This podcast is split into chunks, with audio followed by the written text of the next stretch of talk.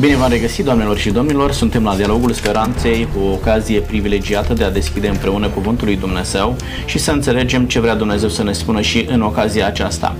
Este o ocazie privilegiată, spuneam, pentru că avem de a face cu o temă care ne privește pe fiecare dintre noi. Vorbim astăzi despre Iov și suferința umană. În momentul în care ne ducem la cartea lui Iov, cuvânt, cuvântul de ordine este suferință, pe de o parte, pe de altă parte înțelegem și cât de utilă este credincioșia omului față de Dumnezeu, în așa fel încât în cele mai dramatice împrejurări în care am ajuns, intervenția lui Dumnezeu în viața noastră este salvatoare, mântuitoare. Pentru a avea o perspectivă clară, corectă, completă despre ceea ce s-a întâmplat în cartea lui Iov, am invitat alături de mine pe domnul Bogdan Felea și îi spun bun venit. Bine ne-am reîntâlnit. Vă mulțumesc pentru că sunteți cu noi astăzi. Domnul Felea reprezintă Biserica Adventistă, iar prezența dumneavoastră aici ne va aduce un plus uh, în construirea imaginii despre ceea ce înseamnă Iov, uh, cartea lui Iov, dar în același timp și despre felul în care trebuie să ne raportăm la suferința cu care, din nefericire, ne întâlnim în fiecare zi. Apreciem prezența dumneavoastră în emisiune. Cu drag. Alături de mine este domnul profesor Lucian Farcaș. Bine ați revenit! Mulțumesc pentru invitație. Domnul profesor reprezintă Biserica Romano-Catolică și experiența dumneavoastră de viață ne va aduce un plus de imagine la ceea ce înseamnă cartea lui Iov. Aștept de la dumneavoastră să ne spuneți cum anume ar trebui să tratăm obstacolele cu care, cu care ne, ne confruntăm în viață, cum ar trebui să ne raportăm la suferințele care vin din nefericire zilnic asupra noastră și nimeni dintre noi nu este scutit de așa ceva. Dacă este justificată clacarea noastră în fața suferințelor sau ar trebui să, știu eu, să adoptăm o imagine prin care să ieșim biritor, indiferent de circunstanțele prin, prin care trecem. Domnilor, vorbim astăzi despre Iov. Vreau să încep cu dumneavoastră, domnul Fera, și să ne spuneți care era relația lui uh, Iov cu Dumnezeu, uh, care era starea spirituală a lui, a lui Iov. Um cartea care îi poartă numele, Iov, o găsim undeva pe la mijlocul Bibliei și prezintă povestea unui om care își pierde familia, își pierde averea, își pierde sănătatea și permanent se confruntă cu întrebarea aceasta de ce? De ce mi se întâmplă mie lucrul acesta? Chiar uh, prologul cărții ne informează despre integritatea lui Iov și Uh, observăm faptul că viața sa evlavioasă devine uh, motivul unui dialog în ceruri între Dumnezeu și uh, satana. Există o dezbatere acolo. În Iov, capitolul 1, cu versetul 8, Domnul a zis satanei, ai văzut pe robul meu Iov? Nu este nimeni ca el pe pământ. Este un om fără prihană și curat la suflet, care se teme de Dumnezeu și se abate de la rău. Acesta era Iov. Domnilor, este o discuție ce ne ajută pe noi pentru a ne întregi imaginea de ansamblu asupra acestei cărți, este o discuție pe care Iov nu știa. Da? Discuția dintre Dumnezeu și, și Satan era o discuție necunoscută de către Iov. Iov nu știa că a, se pune în discuție credincioșia lui și Satan va veni să-l atace. Adică nu l-a pregătit Dumnezeu înainte, nu i-a spus lui Iov, vezi că va veni Satan să te, să te încerce, tu să rămâi credincios. Nu? Cum și-a construit această relație cu Dumnezeu Iov? Pentru că rămâne Iov în imaginea tuturor ca un om credincios, un om care l-a ascultat pe Dumnezeu. Care îi era practica vieții lui Iov, domnul profesor, cel zugrăvește pe Iov ca un om credincios, ascultător de Dumnezeu. Am putea spune că e interesantă cartea, chiar de la început, unde este situat locul, unde trăiește Iov, pentru că nu este neapărat în centrul Ierusalimului sau în jurul Ierusalimului, nu este nici măcar în partea mai de, de nord, care e mai mănoasă. Mm-hmm. Agricultura și toate merg mai bine mai spre Galileea decât la deci Ierusalim. Deci era în mijlocul sărăciei. Nu, el era mai departe, dar într-o zonă, uh, ținutul respectiv nu, nu este neapărat o, un loc, da? Uh, specific Bibliei, specific credinței, e mai, să spunem așa, mai universal și începe destul de anonim așa. El își duce viața încercând să ducă o viață corectă, să spunem.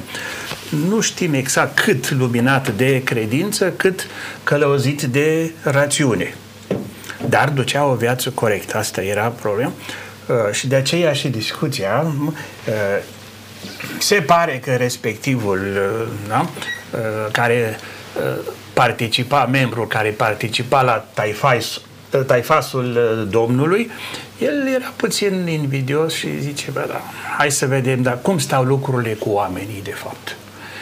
Ideea de aici pleacă, uh, uh, gen, ideea generală a cărții și de aici înțelegem situația lui Iob, este, uh, face parte dintr-un curent de gândire teologică în care tezele tradiționale despre Dumnezeu nu mai fac față uh, situațiilor cu care se confruntă oamenii. Fie că sunt uh, membri ai poporului ales, fie că sunt din afara poporului ales, este vorba de imaginile pe care oamenii le au despre Dumnezeu, ce experiență fac ei în fața lui Dumnezeu și asta se mm, situează așa în fața a trei perspective cât e Dumnezeu de aproape, cât este de puternic și cum stă Dumnezeu cu dreptul și dreptatea.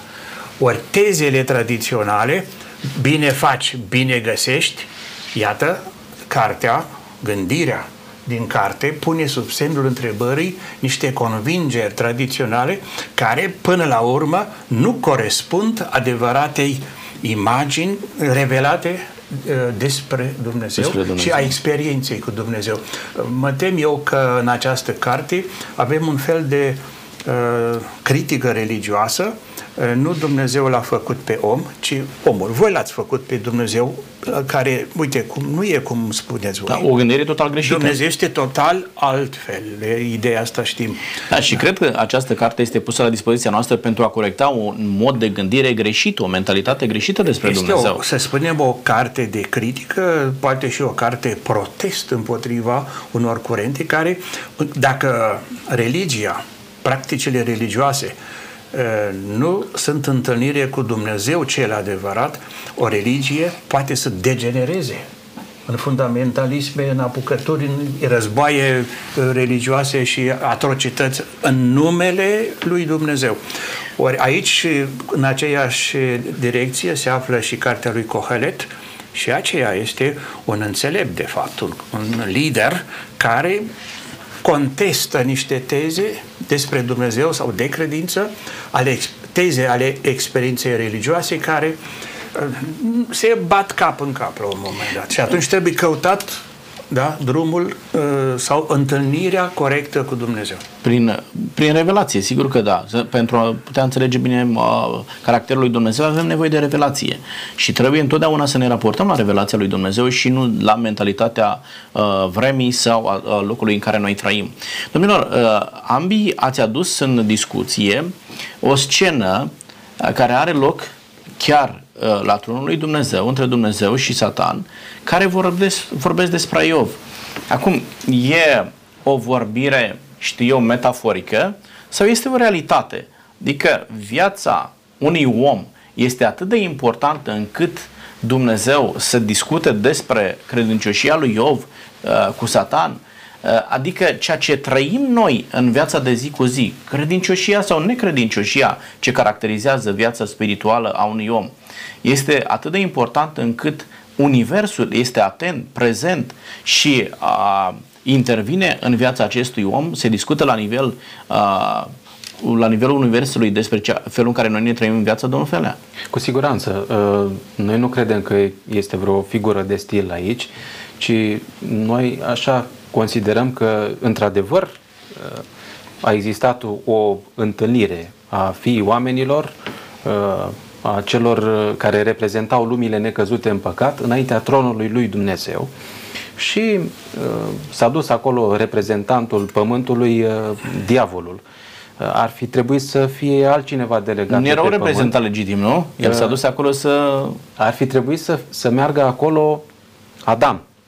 Însă Adam mm, era mort acum pentru că a ascultat de glasul diavolului, mai întâi Eva, apoi el, și au cedat pământul acesta în mâinile diavolului.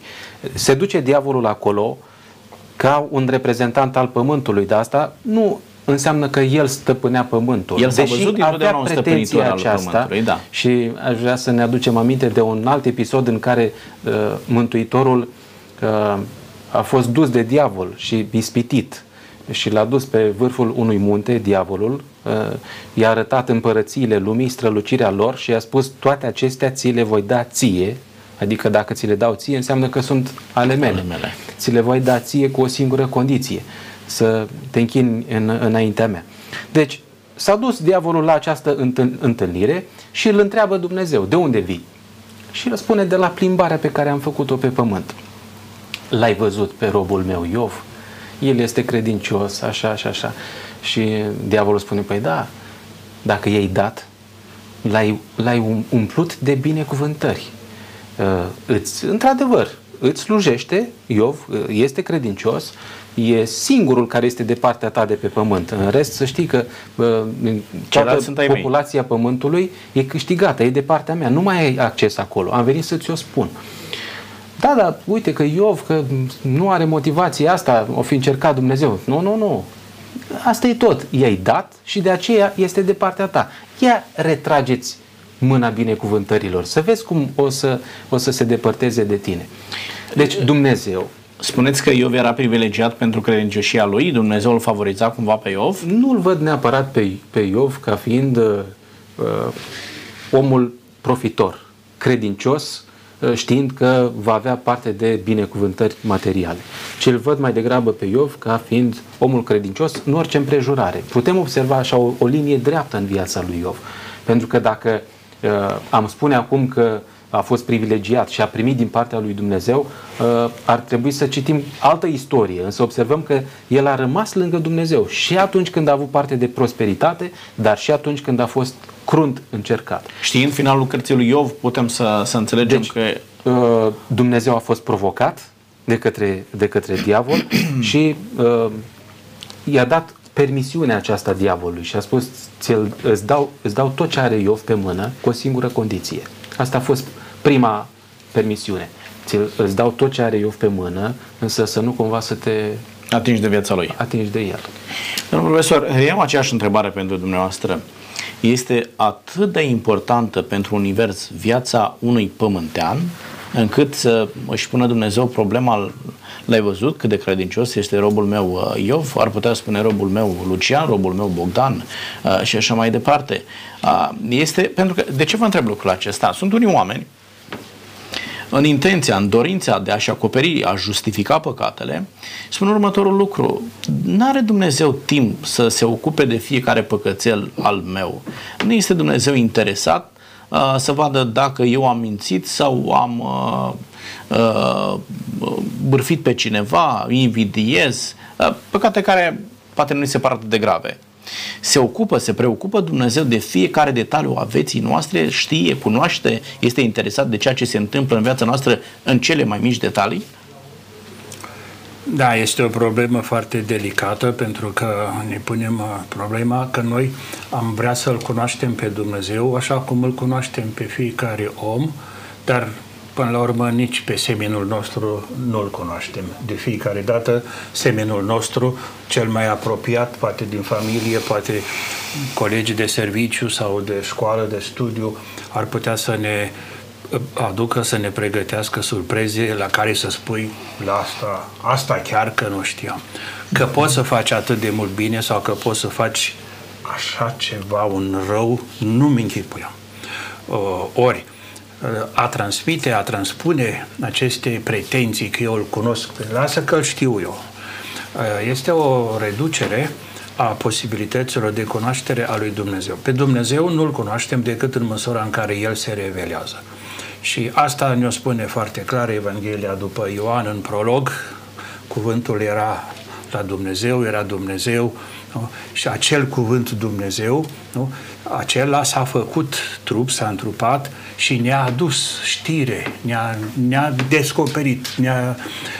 Uh, în, Slava lui Dumnezeu. Uh, altcum, uh, pentru că spunem religia creștină, eu prefer credința creștină la singular, nu este ceea ce spune, spun oamenii despre Dumnezeu, ci credința creștină revelată este uh, modul în care Dumnezeu însuși se face cunoscut, se revelează uh, uh, omului. Și aici putem cunoaște. Uh, de aceea, o latură practică, uh, fie în familie, fie la biserică, fie la școală, între timp avem orele de religie la școală, nu trebuie să transmitem celorlalți ideile noastre despre Dumnezeu.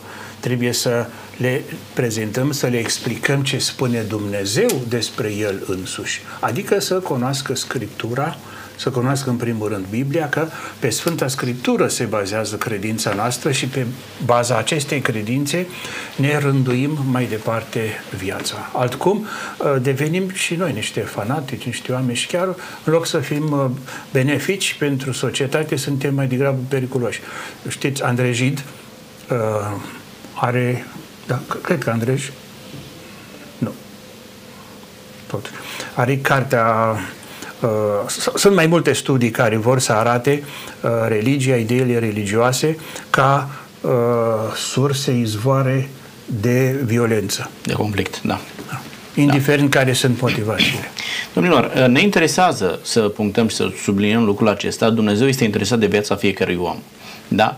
Uh, și Dumnezeu nu este interesat doar de viața oamenilor de talia lui Iov în credință, ci Dumnezeu uh, este interesat, este atent de fiecare detaliu din viața noastră uh, este interesant să ne reveleze tot ceea ce avem nevoie pentru viața noastră spirituală de așa manieră încât niciodată să nu putem veni înaintea lui Dumnezeu și să spunem, Doamne, noi nu am știut ce anume trebuie, uh, trebuie să facem. Da? Și Dumnezeu lasă și Duhul Său cel Sfânt și Mântuitorul face următoarea promisiune că Duhul Sfânt este Cel care ne va călăuzi în tot adevărul uh, era, Amos 3 cu 7 spune uh, nu, Dumnezeu nu face nimic fără să descopere taina sa robilor săi prorocii. N-a fost un timp istoric în care Dumnezeu să nu-și descopere planurile pentru oameni, așa fel încât oamenii să știe calea ce o au de, uh, de urmat. Rămâne întrebarea aceasta uh, de care satan îl acuză pe, pe Dumnezeu,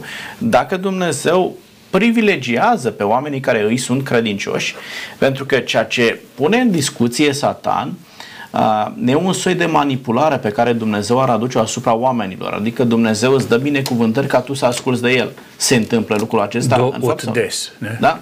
Un fel de comerț. E, exact. E un troc, nu? Da. Cum este, domnul Fele? Istoria lui Iov ne arată că și oamenilor buni li se pot întâmpla lucruri rele. Și considerăm că această carte aduce o contribuție majoră în teologia biblică și în special în uh, învățătura deuteronomică, o învățătură care susține așa că prosperitatea uh, vine în dreptul omului credincios, uh, iar suferința era întotdeauna legată de omul care păcătuiește, omul nelegiuit. Ori trebuie să înțelegem faptul că în ochiul evreului, bogăția, prosperitatea, starea asta de bine era legată de credincioșie, iar suferința era legată de uh, un anumit păcat pe, pe care omul respectiv îl, îl făcea înaintea lui Dumnezeu. Însă se pare că învățătura aceasta are anumite limite și există și excepții. Da? Deci, uh, satana este cel care pretinde că Iov îi slujește lui Dumnezeu din motive egoiste. Pe de altă parte, dacă Dumnezeu nu l-ar fi binecuvântat pe Iov, probabil că ceilalți oameni ar fi tras concluzia că Dumnezeu este nedrept. Uh, Iov refuză să creadă că Dumnezeu îl pedepsește pentru un păcat al lui și nu vrea să fie neprihănitul Iov de dragul câștigului material. Am înțeles. Domnul profesor, credeți că Există posibilitatea la un moment dat ca Dumnezeu să ofere binecuvântări unui om doar pentru că acesta să-l reprezinte într-un mod fidel pe Dumnezeu? Sau uh, există posibilitatea ca pentru păcatele pe care le face le-a făcut un, un om la tinerețea lui probabil Dumnezeu să-l pedepsească toată viața pentru păcatul pe care l-a făcut. Am întâlnit oameni care îi spun, domnule, mi s-a întors ceea ce am făcut eu înainte, m-a pedepsit Dumnezeu și de asta îmi merge rău. Funcționează Dumnezeu în, în gândirea aceasta, în termenii aceștia? Consider că este mai degrabă un mod uh, mai pământesc, mai uman, mai omenesc, dacă este și practic, uh, nu știu, nu știu cât ajută, cât de mult ajută. Nu, da, din ce îl cunoașteți dumneavoastră da, pe Dumnezeu, da, din studiile pe da. care le-ați făcut, îl vedeți pe Dumnezeu să acționeze în felul acesta? În niciun caz, pentru că spuneam la început că sunt trei domenii foarte Uh, importante, esențiale, care afectează existența sau momente existențiale din uh, viața omului în relația cu Dumnezeu. Se pune problema cât este de aproape Dumnezeu. La un moment dat uh, nu, avem întrebarea ia uitați-vă la popoarele vecine. Este vreunul nu? La, la care popor Dumnezeii lor să fie așa de aproape cum este Dumnezeul nostru. Pe de altă parte, avem uh, uh, un psalm, nu știu dacă e 44, nu putem verifica, da? Este, uh, dacă nu e psalmul exact, numărul nu să mă iertați, da, nu. Uh, este psalmul acela de, de uh, strigăt al celui persecutat, al celui singur care spune de ce, am pornit cu de ce, nu? Cartea lui Iob, de ce? Nu? De ce trezește-te? De, de, ce, de ce ne lași? De ce, de ce ne-ai părăsit? De ce ne-ai așa? Deși n-am fost noi chiar așa de vinovați, dar de ce ne-ai pedepsit atât de tare? Este un fel de răzvrătire, dar iată că uh, Biblia lasă spațiu și pentru acest form de, uh, această formă de a vorbi cu Dumnezeu, unde Dumnezeu nu este numai cel aproape, este și cel de departe, că avem senzația că nu ne mai aude. Uh, la fel, uh, de ce? Problema de teodicee, dacă Dumnezeu este atât de puternic și poate să potolească răul, de ce este atât de mult rău în lume? Și la fel, Uh, aici ar fi, să spunem, o problemă de cântărire între faptele omului și judecata lui Dumnezeu. Uh, ce ne-am face dacă Dumnezeu ne-ar uh, răsplăti după faptele noastre?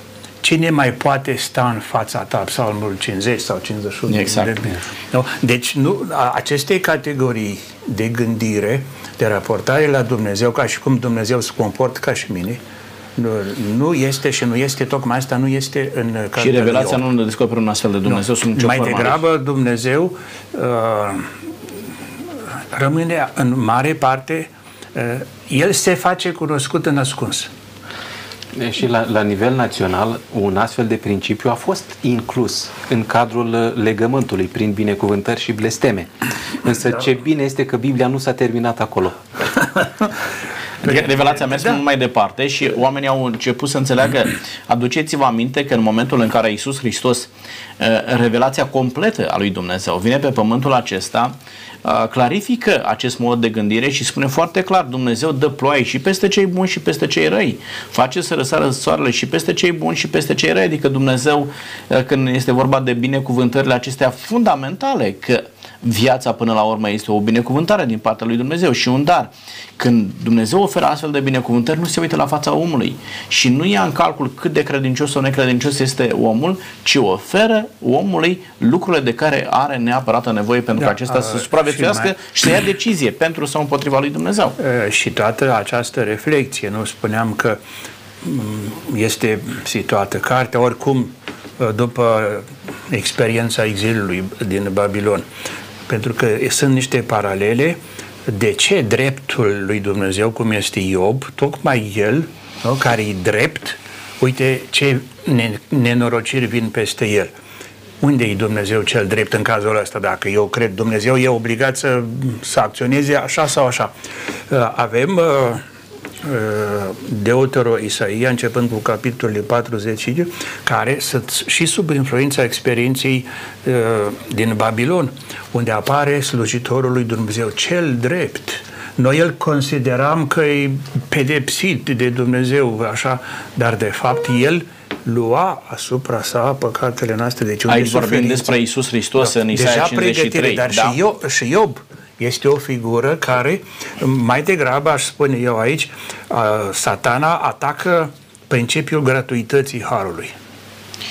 Da, domnilor, aici... haideți să, să, da, să da. venim la Iov. Să venim la Iov. Da?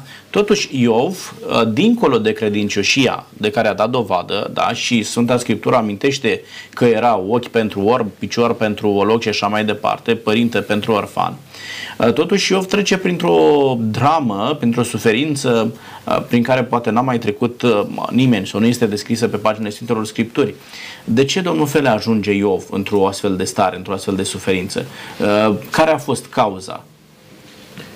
Păi am spus mai devreme, disputa aceasta dintre Dumnezeu și satana, faptul că Dumnezeu a fost provocat și i-a permis diavolului să se atingă de, mai întâi de ceea ce a avea Iov uh, și apoi uh, sunt prezentate nenorocirile pentru că uh, satana n-a stat prea mult pe gânduri și sunt prezentate toate uh, loviturile în, din capitolul 1, pe când fii și fiicele lui Iov mâncau și beau vin în casa fratelui lor, a venit un sol, boii arau, măgărițele pășteau, s-a aruncat niște sabeni asupra lor, i-au luat și au trecut pe slujitori prin ascuțișul sabiei. Numai unul a scăpat.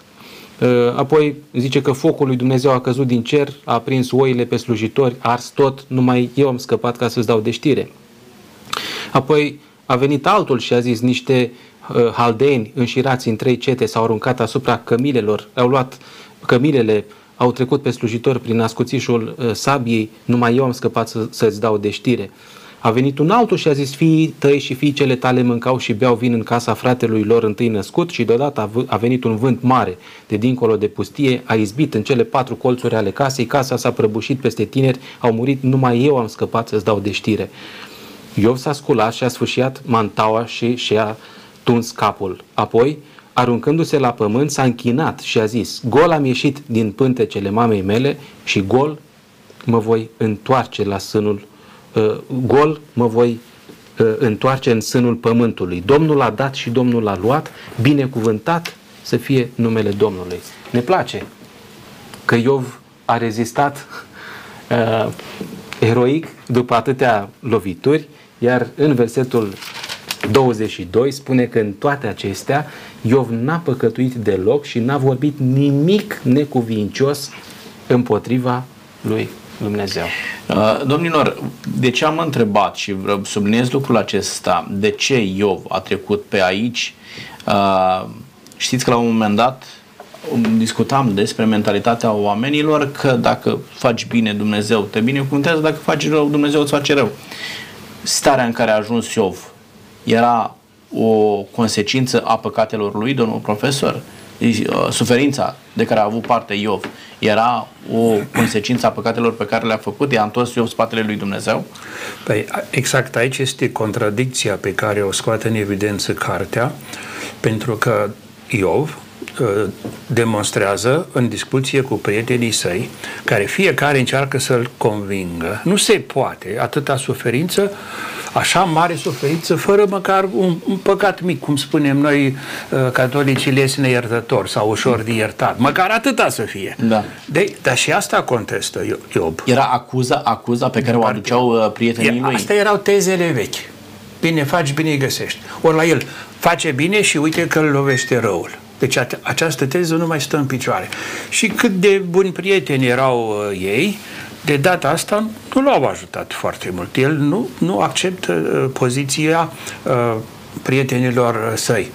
Pentru că uh, asta este probabil și o idee de da. când lumea, uh, și vreau să dau exemplu, o emisiune la, la radio, uh, o doamnă medic uh, cu convingeri religioase adânci, dar nu profunde, da? a făcut declarație. Ea, în calitate de medic, uh, mărturisește că nu există boală, suferință, fără un păcat în spate.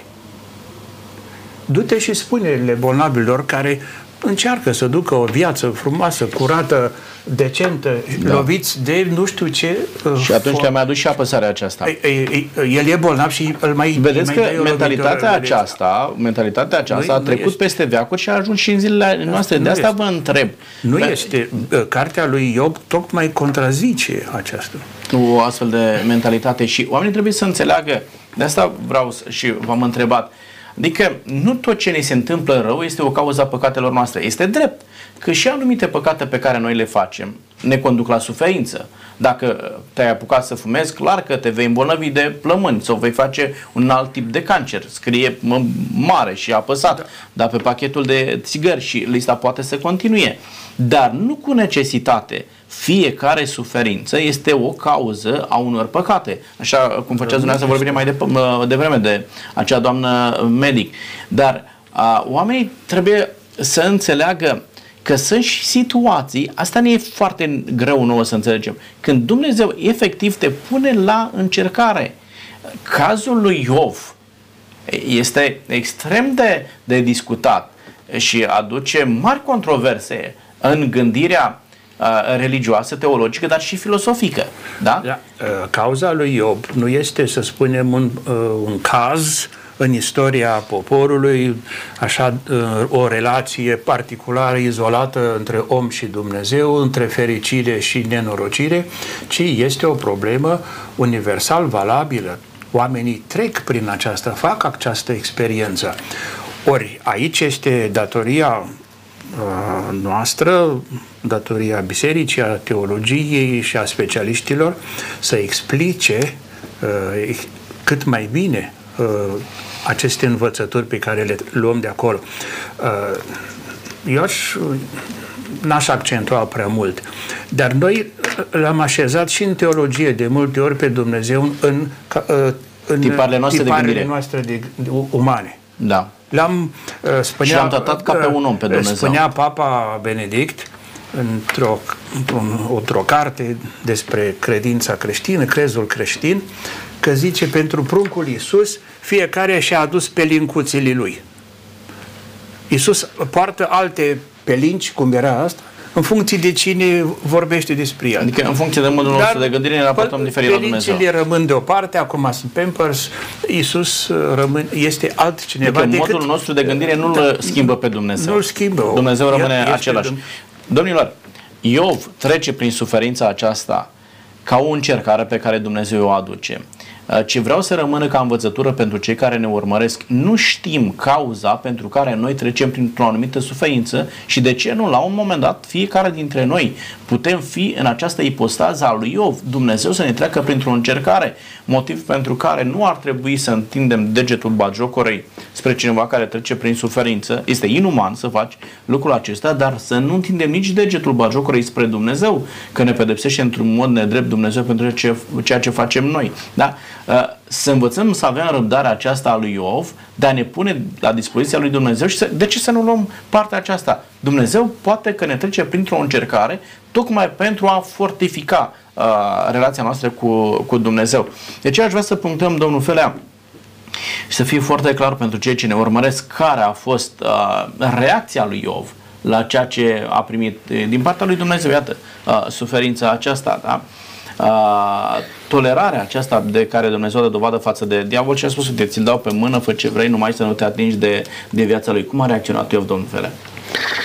Satan a pierdut, dar nu a capitulat. În uh, al doilea capitol, ni se spune că iar au venit Fiul lui Dumnezeu, reprezentanții din tot Universul, înaintea tronului lui Dumnezeu, din partea pământului. Satana, uzurpatorul, și uh, Dumnezeu îl întreabă pe satana, l-ai văzut pe robul meu Iov? El se ține tare în neprihănirea lui, el este credincios și tu mă îndemn să-l pierd fără nicio vină, să-l omor, fără nicio cauză. Uh, și, și asta este un, un, un argument. Sunt cuvintele lui Dumnezeu, că de fapt nu găsea nicio vină. Dumnezeu spune despre Iov că nu are, nu găsește o vină. Uh, și apoi, uh, satana ce zice? Nu zice, da, Doamne, ai dreptate. Uite, am crezut eu că îți slujește cu o motivație din asta egoistă. Interes uh, material. Uh, îmi pare rău că am crezut lucrul acesta despre el, uh, hai să ne oprim aici. Nu, uh, satana întotdeauna are dreptate. Are dreptate după, după mintea lui. Și insistă mai departe. Da, dar e motivația asta. Dar ia, ia, ia atinge-te de el. Sau în momentul în care și, e și o formulare din asta, piele pentru piele, dar dacă mă lași să mă ating de el, hai să vezi că o să te blesteme și o să fie rău. Și a doua oară Dumnezeu este provocat și spune așa, ți-l dau pe mână pe el. Prima dată a zis, îți dau pe mână ce are Iov. A doua oară spune, îi spune, ți-l dau pe el pe mână, pe Iov, cu o singură condiție. cruță viața. Să nu, să nu-l omoare. Da, este foarte interesant și... experimentul prin care trece uh, Iov, experiența aceasta, dar demn de subliniat este reacția lui, uh, lui Iov, da? După uh, episodul acesta s-a dus diavolul, l-a îmbolnăvit pe Iov de piele din creștetul capului până în picioare uh, și a ajuns scărpinându-se cu un ciob uh, și apare un alt personaj și anume soția lui dacă ar fi să vorbim despre influența celor din jur. Ajungem, vreau să discut și acolo, vreau să ne raportăm doar la reacția lui Iov, domnul profesor. Cum reacționează Iov? Iov Ce zice lui Dumnezeu?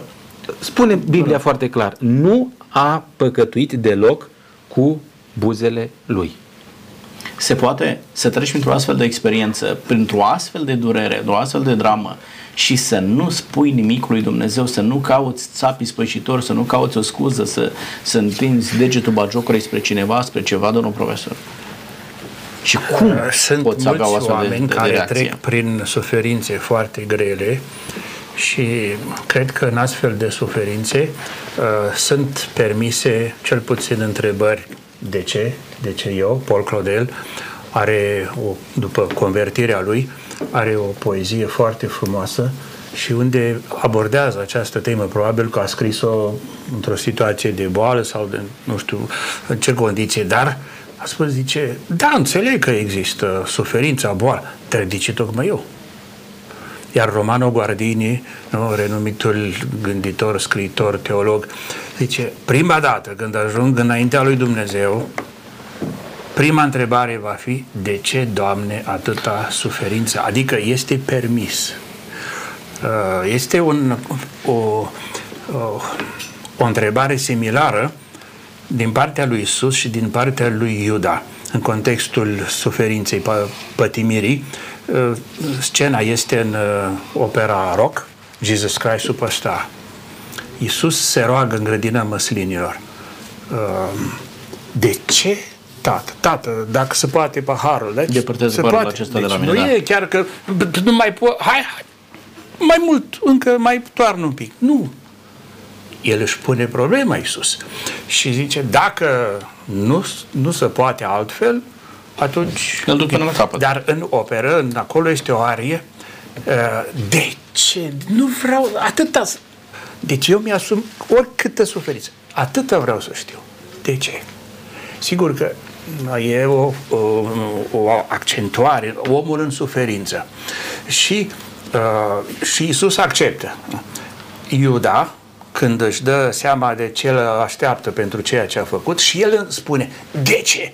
Dar el se răstește, se răzvrătește în fața lui Dumnezeu, în timp ce Isus primește două definiții, pentru că și el, acum sunt, da, acum o sfârșit o Iuda, dar și el zice, de ce mai ales pe mine? De ce n-ai ales pe altul să facă, dacă tot trebuia să o facă E foarte unul? interesant că cei care uh, a, a, aveau o motivație să ajungă în starea aceasta deplorabilă, se răzvrătesc împotriva lui Dumnezeu cei care nu aveau motiv să sufere, cazul lui Iov, cazul lui Isus Hristos, da? Aceștia au acceptat și au spus, Doamne, facă-se voia ta. Dacă se poate să dai deoparte suferința de pe mine, m-aș bucura, este foarte bine, dar tot ce contează pentru mine este să se împlinească da, voința ta în, în viața mea. ați urmărit în emisiunile de la televizor, mai târziu, o doamna văduvă cu diferite persoane care au supraviețuit uh, suferințelor, pușcăriilor și asta, foarte mulți, foarte mulți au supraviețuit, mai ales uh, mental, pentru că au, au avut această convingere nu ne răzbunați. Chiar dacă au murit unii dintre ei, nu ne răzbunați. Sunt da. mai multe persoane. Tăria de caracter ne salvează, poezii. dar uitați-vă, o conștiință curată, da? O avem în cazul lui Iov, în cazul Mântuitorului Iisus Hristos. O conștiință curată este aceea care te ajută să-ți păstrezi echilibru mental, și un astfel de echilibru mental te ajută să depășești o astfel de dramă, uh, o astfel de dramă. Uh, domnilor, haideți să vedem că vorbeam de influențe. Uh, cum sau care a fost rolul familiei, da? Și nu mai era decât soția lângă Iov. Cum l-a, l-a sfătuit soția să procedeze în momentul în care l-a văzut suferind și n-aș vrea să luăm superficial Uh, ceea ce spune soția lui Iov, pentru că este condamnabil. Uh, haideți să, să vedem ce anume a determinat-o pe femeia aceasta să, să facă o astfel de afirmație. Ce îi spune bărbatului său? Înainte de asta aș fi vrut să mai fac o completare la ceea ce s-a spus până acum, și anume, nu ar trebui să avem procese de conștiință dacă în momente critice ne îndreptăm privirea către ceruri și punem și noi această întrebare, Doamne, de ce mi se întâmplă lucrul acesta? Nu trebuie să ne gândim că este pusă sub semnul îndoielii relația noastră cu Dumnezeu. E normal ca în, în momentele grele ale vieții noastre să ne îndreptăm atenția către, către Dumnezeu, însă nu doar atunci. Dacă vom citi cu atenție cartea lui Iov, observăm că el a fost amărât, a ajuns la limitele puterii și a zis doar aceste cuvinte, Doamne, de ce mi se întâmplă? Pentru că nu găseau o explicație uh, Uh, însă, foarte important. Dar fără a-i pune vină lui Dumnezeu. Nu l-a blestemat pe Dumnezeu. Ceea ce îi sugera de altfel soția, soția. lui și am ajuns la uh, acest personaj. Uh, soția nu are atâta răbdare precum are Iov și când uh, l-a văzut cum se chinuia, cum se scărpina cu uh, ciobul acela, a venit și cu o sugestie. Nevastă să i-a zis, tu rămâi neclintit în neprihănirea ta blestemă pe Dumnezeu și mori. Dar Iov i-a răspuns, vorbești ca o femeie nebună, atenție. Unii uh, iau exemplul acesta și spun că uh, nu e nicio Se poate problemă. folosi expresia. Da, dar da, nu, i-a, nu i-a spus, ești nebună. Da? Ca o femeie nebună. Și a fost da. o comparație. Vorbești ca o femeie nebună. Că e o nebunie să pui vină lui Dumnezeu pentru ceea ce ți se întâmplă, da? Primim, asta, asta zice eu. Primim de la Dumnezeu binele și nu, să nu primim uh, și răul, în toate acestea Iov n-a păcătuit deloc cu buzele da. lui. Este exemplar atitudinea lui Iov și uh, doar Dumnezeu poate însoți un om într-o astfel de suferință să aibă o astfel de, de atitudine. Uh, cum vedeți, domnul profesor, prezența soției lângă Iov? Uh, Iov, evident, nu ascultă de, de soție, dar dacă ar fi să, să trecem în viața de zi cu zi, ar trebui când trecem prin suferințe, prin necaz, să ținem cont și de ceea ce se întâmplă în jurul nostru, de ceea ce spun membrii familiei noastre. Cu siguranță că, mai ales dacă e vorba de familie, când se oficiază căsătoria, este și o promisiune să rămână alături, să se iubească și la bine și la rău, da, până moartea ne va despăți și asta nu știu soții ce ar putea să intervină mai degrabă sau mai târziu și aș vrea să scot în evidență uh, faptul că sunt mulți soți, că se îmbolnăvește soțul sau se îmbolnăvește soția, dar uh, soțul, soția uh, rămâne alături și uneori fac gesturi extraordinare care înseamnă atitudine umană, înseamnă dragoste creștină, fidelitate conjugală și așa mai departe și cu siguranță și exemplu pentru copiii dacă sunt acolo. Uh, cu puțini ani în urmă, fratele unui coleg de-al meu a avut un accident în Italia, în șantier, construcții și a căzut pe spate de pe acoperiș. Paralizie, în fine, mai multe luni, nu știu, un timp a stat în comă. În fiecare zi soția l-a vizitat la spital. Cu tratamentul, cu asistența medicală și-a revenit, a reușit să înceapă din nou să vorbească, să folosească, să citească. Acum are o locuință special, așa, mare și o terasă, îngrijește de flori și, spunem, o viață față de... Dar era la București rugbist. El era, avea profesia lui, dar ca sport deci bărtită mai bărbatul și îl vezi, dar cred că foarte mult a contat în această revenire uh, parțială, a contat uh, locul soției și grija soției. Sunt și cazuri fericite Dar în care soția cazuri, te ajută, da. Când sunt și cazuri nefericite de divorț, de abandon și așa mai departe, mie mi-a sugerat așa, dar n-aș vrea să se interpreteze misogin, este o pictură a lui Georges de Latour, 1640, soția, își, soția lui Iob râde de el. Și e așa, Iob stă vai de capul lui în gol, vai de, el care era aproape dublu decât el, e soția îmbrăcată, bine mersi, capul lui așa e în întuneric, da, în timp ce este... soția are o, un, un, o, o basma albă și, și așa... Da. Cred că este o interpretare greșită totuși. Eu aș vedea mai degrabă atitudinea aceasta a soției ca o exprimare a durerii ei, să-și vadă soțul da. în suferința aceasta și a spus sunt, mai sunt bine Dumnezeu da? să-ți curme suferința. Da. Domnilor, ultima întrebare, suntem pe final de emisiune, uh, care este influența prietenilor asupra lui Iov. Ce îi spun aceștia, domnul profesor? Uh, cum reacționează Iov la întâlnirea cu prietenii lui și la sfaturile pe care aceștia uh, le dau lui Iov? În uh, atitudinile lor, eu aș uh, sintetiza, uh, uneori găsim și la Apostolul Paul, e prea multă știință și prea puțină credință la prieteni. Prea multă precizie în tezele lor și prea puțină simțire care are de-a face cu sentiment, cu inimă, cu... să-l înțelegi pe om uh, cum este el, nu cum e, e ideea despre el în capul tău. Da, deci ei nu-l mai luau în calcul pe Dumnezeu și cred că nu făceau atât de mult uh, trimitere la revelație cât făceau trimitere la mentalitatea vremii și la tradiția vremii. Da, da ai păcătuit, Dumnezeu te păi, pedepsește, acolo, cu bine Dumnezeu te binecuvântează. Sunt ciocniri între diferite poziții, nu numai, uh, să spunem, uh, biblice, deuteronomice sau din cartea Leviticului, unde avem uh, serii întregi de norme, nu?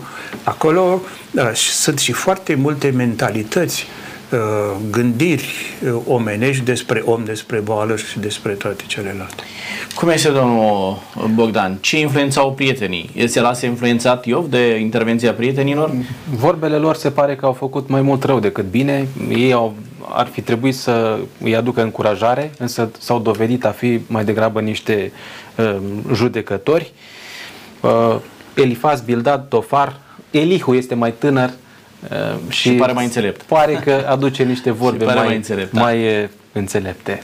Da. Uh, domnilor, iată că atât membrii familiei cât și prietenii ne sunt de mare folos în astfel de împrejurări. Da?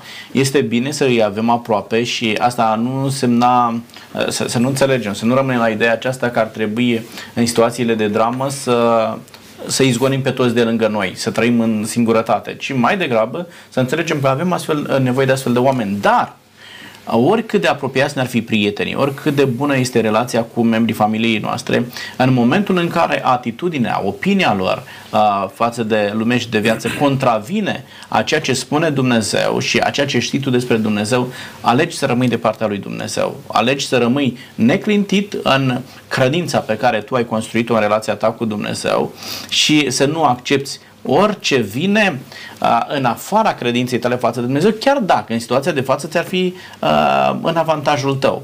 Da? Pentru că aceștia încercau să-l consoleze cumva pe, uh, pe Iov. Prietenii lui el voiau să-l determine pe Iov să să își recunoască păcatul, să cere iertare lui Dumnezeu, ca Dumnezeu să-l salveze. Soția lui Iov, de asemenea, voia mai degrabă să-i se curme cu suferința decât să stea într-o astfel de situație. Dar este demn de remarcat atitudinea lui Iov.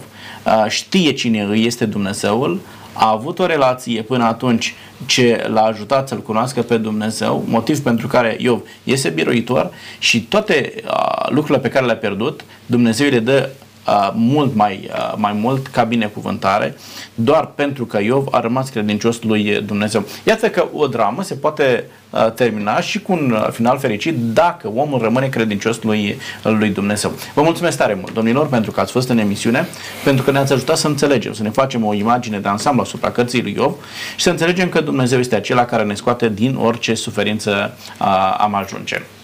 Vă mulțumesc tare mult pentru că ați fost alături de noi. Și noi mulțumim pentru mulțumim oportunitate. Frumos. Domnilor și domnilor, iată că și în fața suferințelor Dumnezeu pune speranță în inimile noastre și atunci când ne cunoaștem Dumnezeul pe care l-am slujit, nu vom renunța niciodată să credem în El și să credem că El ne salvează indiferent de împrejurarea în care am ajuns.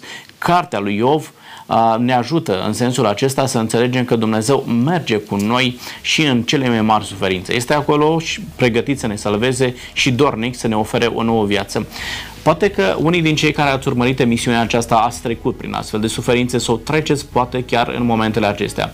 Tot ce vă dorim noi este să aveți puterea să vă puneți încredere în Dumnezeu, să rămâneți credincioși lui Dumnezeu, având certitudinea că Dumnezeu vă poate salva, vă poate mântui și noi ne rugăm ca lucrurile acestea să se întâmple în viața dumneavoastră. Vă mulțumim pentru că ați fost alături de noi. Până data viitoare, Dumnezeu cu noi. Numai bine!